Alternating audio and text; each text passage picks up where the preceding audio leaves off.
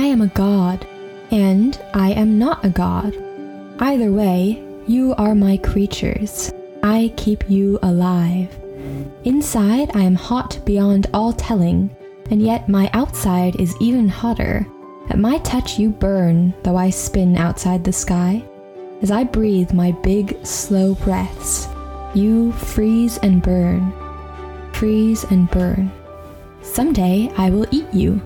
For now I feed you. Beware my regard. Never look at me. Welcome to Climate Futures, a podcast where Harvard professors and experts discuss cutting edge research on climate change and explain scientific and social solutions to the problems presented by climate change. This season, we're taking Kim Stanley Robinson's science fiction novel, Ministry for the Future, as our guide. In the passage we just heard, chapter two of the book, Robinson describes the sun, which promises devastating heat waves and also presents the possibility of near infinite solar energy. Today, we're going to be talking about the second possibility, although you should stay tuned for a future episode about the first. Robinson alludes in his book to the idea of space based solar power, which promises a utopia, energy for free, anywhere on Earth, forever. But what is SBSP and how might it work? We're very lucky to be joined by Dr. Martin Elvis, an astrophysicist at Harvard's Center for Astrophysics, who has published some 400 papers on supermassive black holes and has nearly 30,000 peer citations. Uh, he's recently gotten interested in asteroid mining. Uh, he brags that he is probably the first professional astronomer to visit the Harvard Business School on business. Uh, and he's been really generous to talk to us today about space based solar power and some of the possibilities of asteroid mining. Dr. Martin, you want to tell us a little bit about yourself? Hi, I'm uh, an astrophysicist. Uh, I've been working at the Center for Astrophysics, Harvard and Smithsonian for a long time, pretty much since I did my PhD.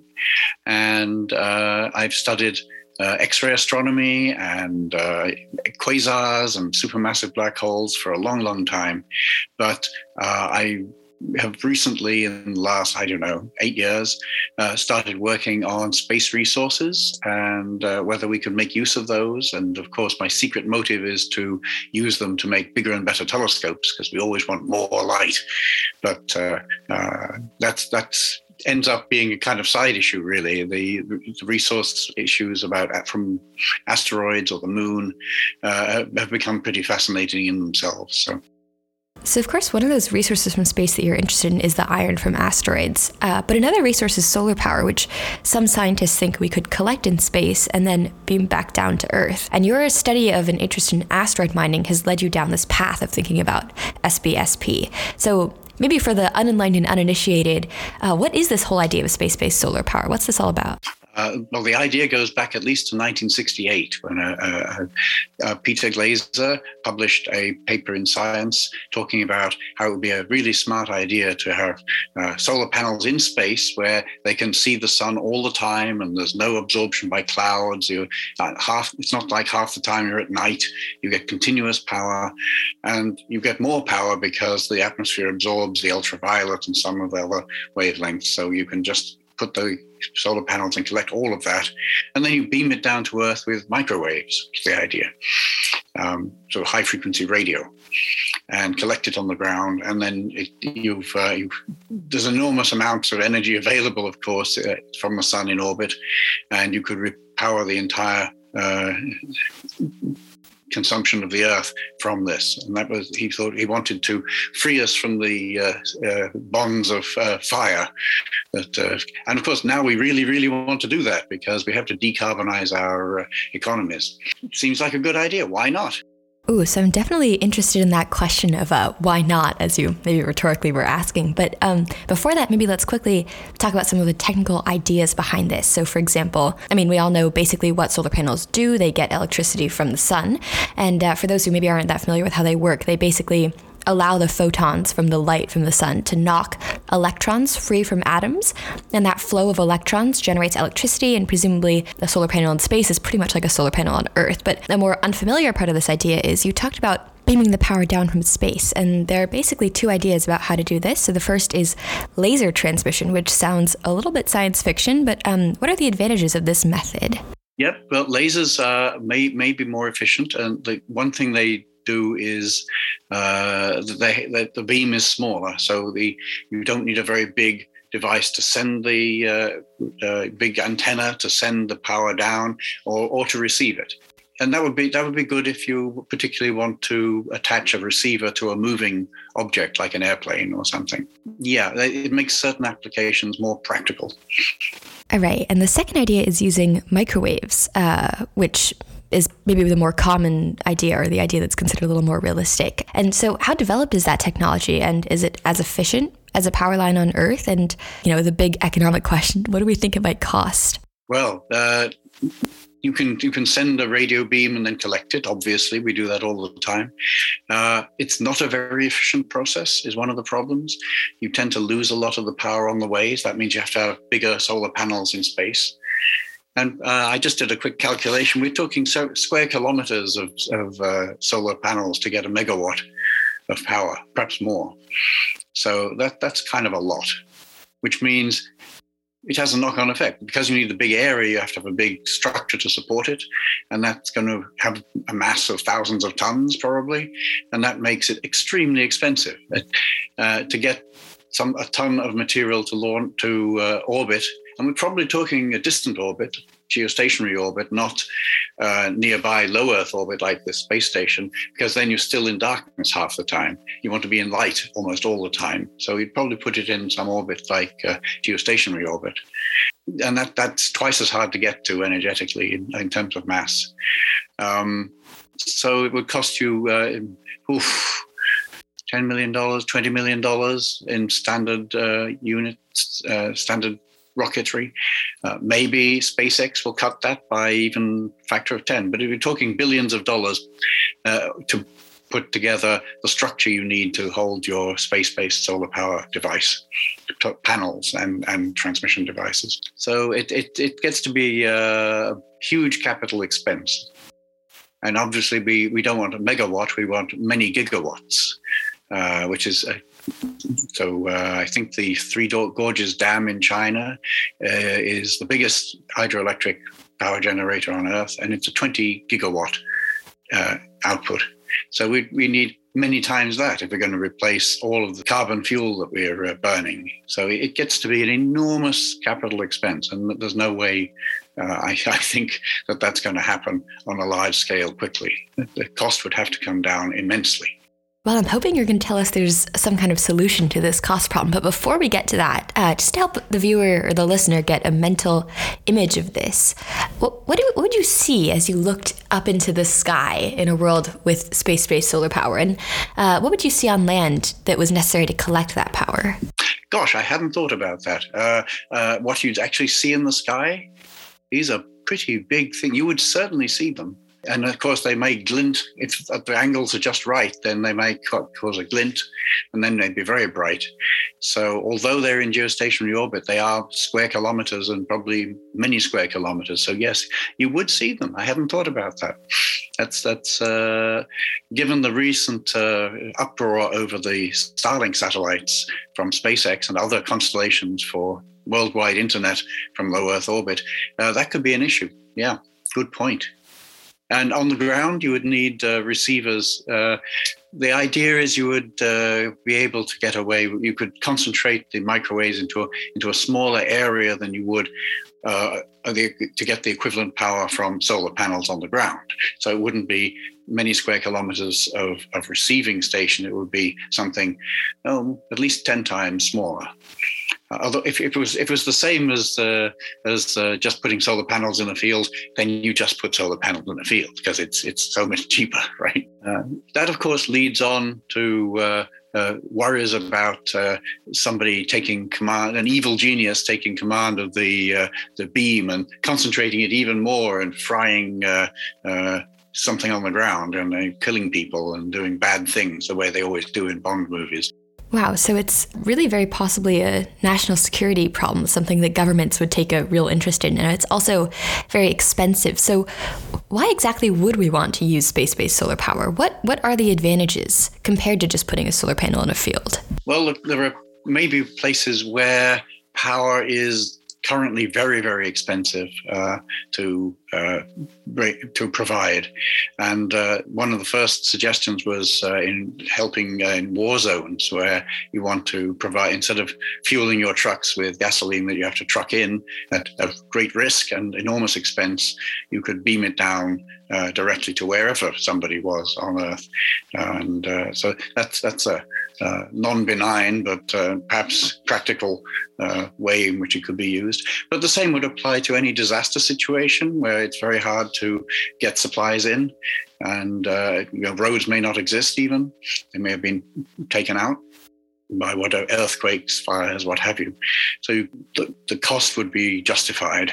It would actually be the cheapest solution, and that would be much smaller scale. When we, then we wouldn't be talking probably even megawatts. But so it might be a, a way of getting started on this and checking it out and seeing if there are problems. So.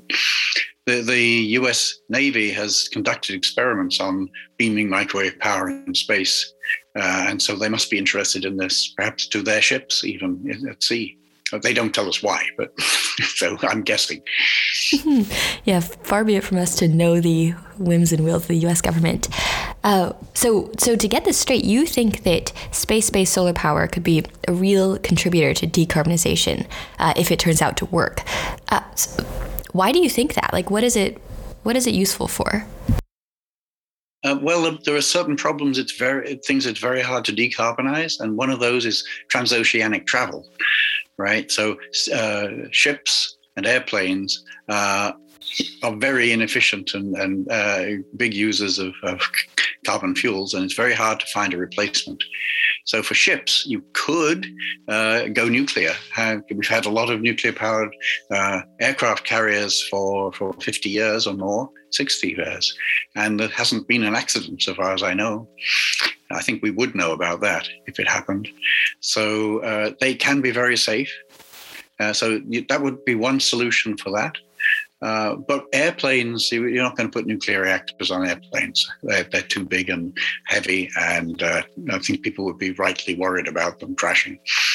So there, there's a there's a company that is interested in trying to beam power up uh, from stations across the continent to air, power airplanes. And they're probably not going to start with big passenger airplanes, but keeping drones up for a long time or anything like that. Um, and when I heard about this, I thought, well, that's that's odd. uh, if you were a space type person like me, you naturally think of the opposite: beam it down from space. And now you, that's pretty good for um, transatlantic travel because you can't beam it up from from the surface of the ocean. There's nowhere to uh, to get the power in the first place, and uh, you have to worry about clouds and birds in the way and things because uh, microwaving birds is, is not a nice thing to do. Um, but if you're beaming it down, the power down from space, your airplanes are flying above essentially all the clouds and all the birds. And so, so long as you your beam hits the airplane and doesn't miss, uh, you're, you're not going to fry any birds and you're going to provide power continuously to the airplane. So it might just possibly is a way in which we can ha- still uh, take our trips over the overseas and uh, not uh, and decarbonize at the same time. It's a bit fanciful as an idea, but I threw it out there just in case uh, somebody take, picks it up. Well, it seems as though this really should be researched. It seems like it has the potential to change the way that the whole world is organized. Um, but you mentioned that besides the technical research questions, there's also kind of economic, social questions. Yes. So I wonder if you could talk a little about that. Well, but so the real problem would still be getting the capital cost down to where it was uh, not not ridiculous. And so that that's where asteroid mining would come in or lunar mining because um, one of the things that's surprising about asteroids, and you can go to any science museum really and look at the meteorite collection, they will have iron meteorites there. And I know when I first heard about this, I thought, oh, they have little flecks of iron in them. No, no, no. They are solid lumps of nickel iron, right? And it's it's just uh, that's because they they are come from the core of the of the planetesimals, the original bodies that formed in the solar system that melted just like the Earth, and the iron sank to the center. And then they got split up and broken up by collisions. And so the chunks of, of the core, solid nickel iron, are floating about in space. And there's, a mission going to go to one next year called Psyche, and it, it's hoped to see what the core of a, of a planet looks like. Because know you never, you can't see that otherwise, except in this broken up case. Anyway, you can also take go to those asteroids and mine them. And originally, initially, you might mine them for platinum and uh, other precious metals, which are scarce on Earth in the crust, but not scarce on Earth in the core. They actually concentrate there. So they also concentrate in these metal asteroids. Uh, but the iron itself, you know, it could be uh, very valuable if you can you can maybe take make a quick profit by getting the platinum and coming back home with that, which is worth fifty million dollars a ton. The iron is worth much less, but maybe you could very slow. There are there are ways to bring it back slowly, which might take even ten years. Uh, that would cost very little, very little extra. If you made money off off the platinum, it wouldn't cost you much more to uh, bring all the iron back to a, a nice, safe, high orbit which is where you would have to park it because no one's going to let you uh, bring it close to the earth, uh, which could be dangerous. It would be a real environmental impact. And then you've basically got uh, uh, maybe a million tons of iron just sitting there waiting to be used, virtually free. Certainly free compared with launching it from the ground, where at the moment that would cost you about, oh, uh, maybe $3 million a ton to send to geostationary orbit. But if you get it free because of asteroid mining, then you might say, well, now we've got the iron, we can we can build this structure and it all becomes feasible. Then the cost might come down to something intelligent and, and actually commercially viable. Ah, so would this be done by robots in space, or are you envisioning humans living on asteroids? At the asteroid, I think it's all got to be robotic. It could be controlled from Earth, but only with a long delay time. The robot has to be smart enough to look after itself for at least half an hour. So I think using people in uh, certainly in low Earth orbit and then later in geostationary orbit, that's quite plausible. And people are very adaptable. So now we've talked about some of the main technical barriers to implementation, as well as some of the social and economic issues with pursuing space-based solar power. Would you sum up for me you know, to what extent is this advantageous? To what extent is it really worth pursuing despite all these obstacles? Well, um, the main advantage is it's continuous. It's you're never in in darkness. You don't have nighttime, right? Uh, you do get a little more power, but it's on the order of 20, 25% more power collected.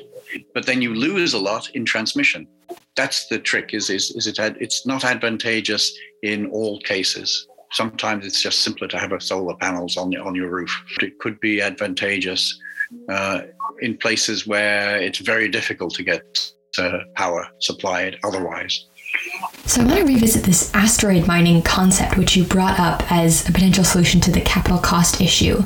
You have a book about asteroid mining, uh, and you talk in that book about how there are three motives to go mine asteroids, which are love, fear, and greed. Yes.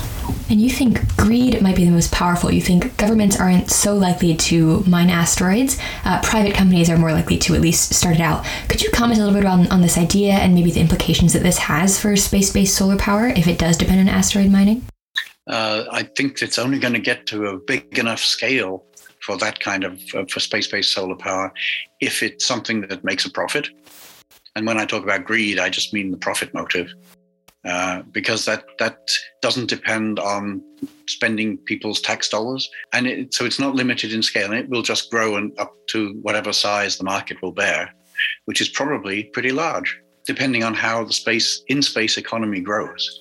There's a, a, I think there's a lot of reason to think that the in space economy is going to grow pretty fast. We've got a film crew on the International Space Station right now from Russia, filming a, a, a first in space movie professional movie being made.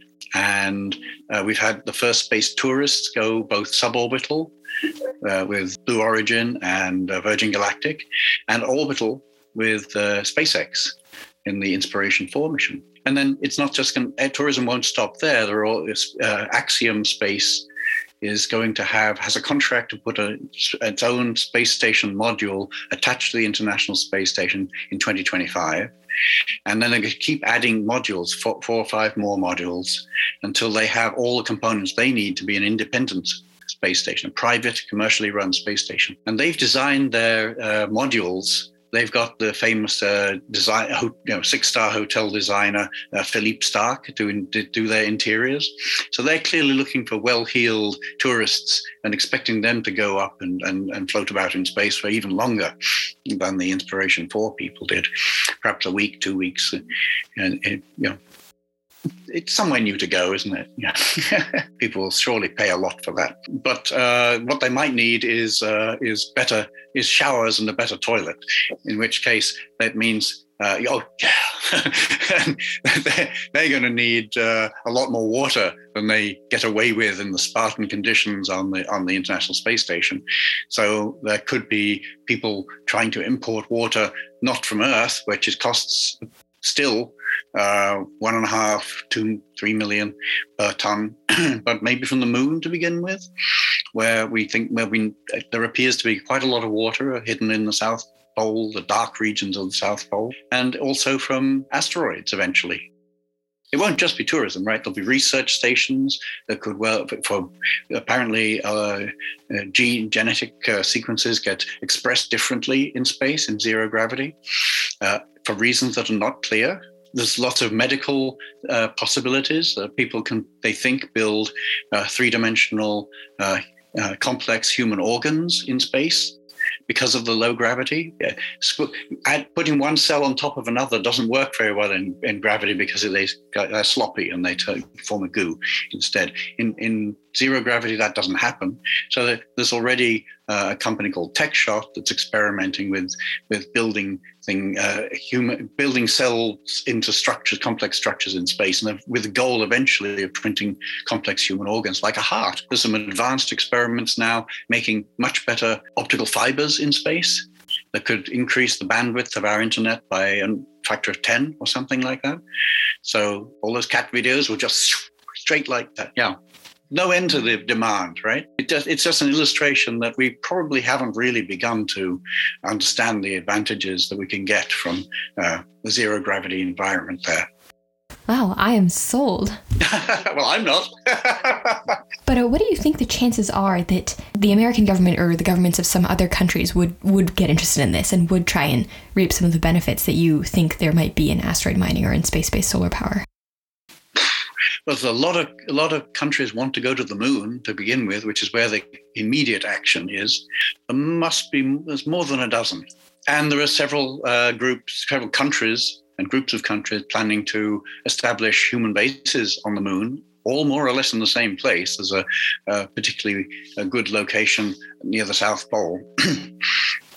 that isn't very big. So there could well be three competing bases in the same little area, which could be interesting. Of course, the US is, has got this Artemis and its Artemis Accord program and the Artemis Accords with a number of countries signing on. China and Russia have an agreement to build a lunar base by, by 2035, which is still not that far away. And then the Europeans Space Agency initiated a thing called uh, Moon Village, and they've also now got a number of uh, countries signed on in, in, various groupings. You get the sense the moon is going to be kind of crowded. Mm-hmm. Yes, the concentration of resources on the moon in just small geographical areas is, is just naturally going to lead to conflict. And there's going to be a lot of trouble in deciding how to resolve those conflicts. You get a sense the same conflict will be present with space based solar power, though, right? Like, I mean, government, private companies, everyone coming in for a slice of the pie if it really does turn out to be a, a cheap source of energy or really in demand for areas that need it. Yes. And, and people always say this could be big enough that you could, Nike could make sure that there's a gap in the solar panels in the swoosh pattern, right? And you have a, a nice lit up area and there's a big swoosh out of it. And think of the money they'd pay for that and it'll never go away. that is frightening. So, so there's an ethical issue, is is kind of what you're saying here. Yes, there you go. Does that need uh, night sky uh, should not be violated like this? And one, many of us would say there's a lot of a lot of worries, uh, but this is normal. Things have to be sorted out.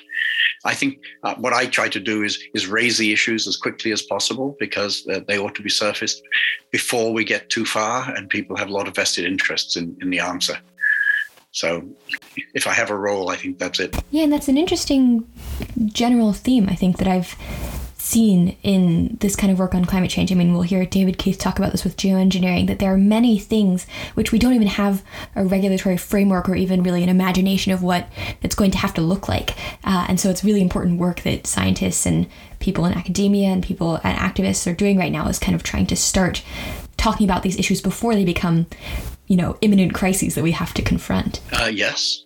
And we will be talking to quite a few people uh, in later podcast episodes about this. I think I mentioned Professor Keith touched on this issue in his interview about solar engineering. And uh, so if you're interested, tune into future episodes.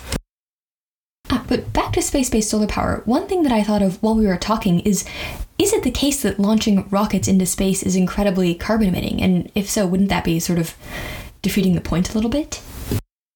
Uh, it's not too bad. I have a uh, some numbers on it in, in uh, an email from some a guy in uh, Bremen in Germany who's looked at it. A bit more worrying is the re-entry where you you heat up the under, underside, right, blowing red hot and so on. That can actually uh, change the chemistry of the atmosphere it's going through and produce uh, nitrogen oxide compounds, nitrogen oxygen compounds. And apparently, if you got up to where it's like daily uh, reentries or something like that, then you're actually starting to make a, a, a worrying difference to the atmosphere. So that's um, that's not ideal.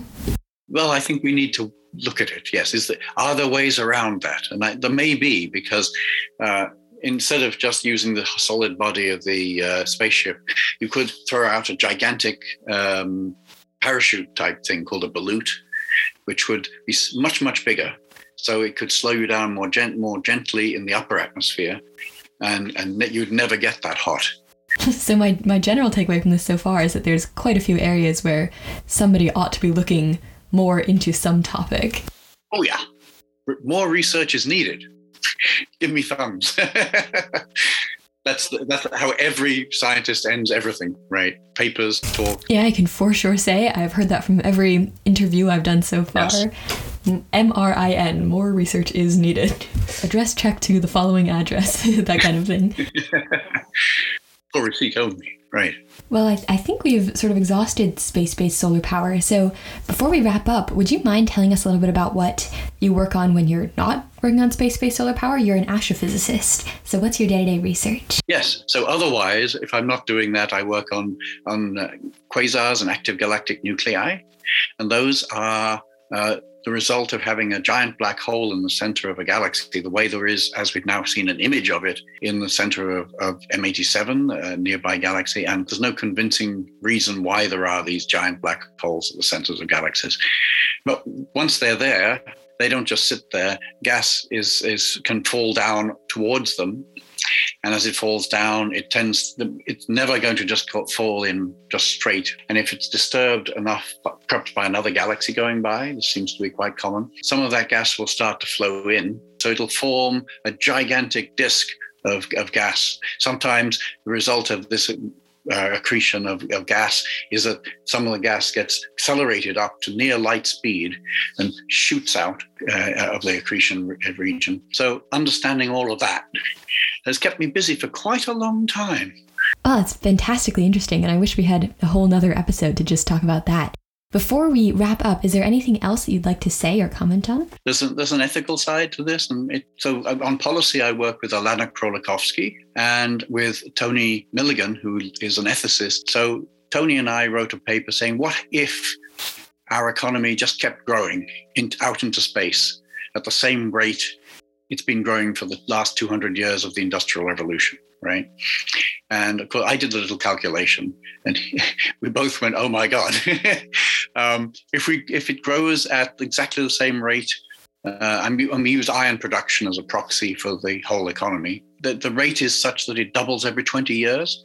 So if it carries on at that rate, enabled by all that iron in the asteroids, 200 years from now it'll be another thousand times bigger. 400 years from now it'll be a million times bigger because it's a thousand times a thousand.